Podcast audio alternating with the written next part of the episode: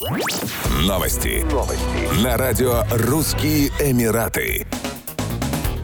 Дубайская полиция арестовала мужчину азиатского происхождения, который пытался покинуть Объединенные Арабские Эмираты после того, как выманил у нескольких женщин крупные суммы денег якобы на пластические операции. Отмечается, что мужчина предложил потерпевшим скидки в 50% на операции, если они переведут деньги на его личный банковский счет. Однако в итоге отказался делать свою работу и попытался сбежать. Несколько потерпевших обратились в полицию. Стражи порядка сформировали компетентную группу и арестовали лжехирурга. Выяснилось, что мужчина также находился находился в розыске на родине, а жертв находил с помощью рекламы в социальных сетях.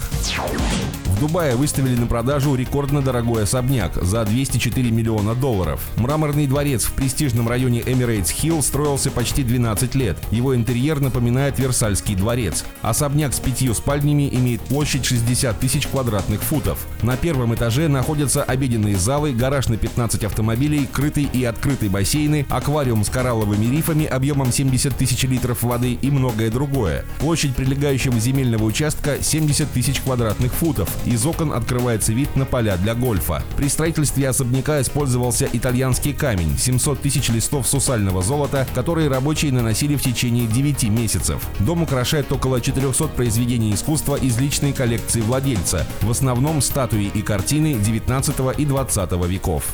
Еще больше новостей читайте на сайте RussianEmirates.com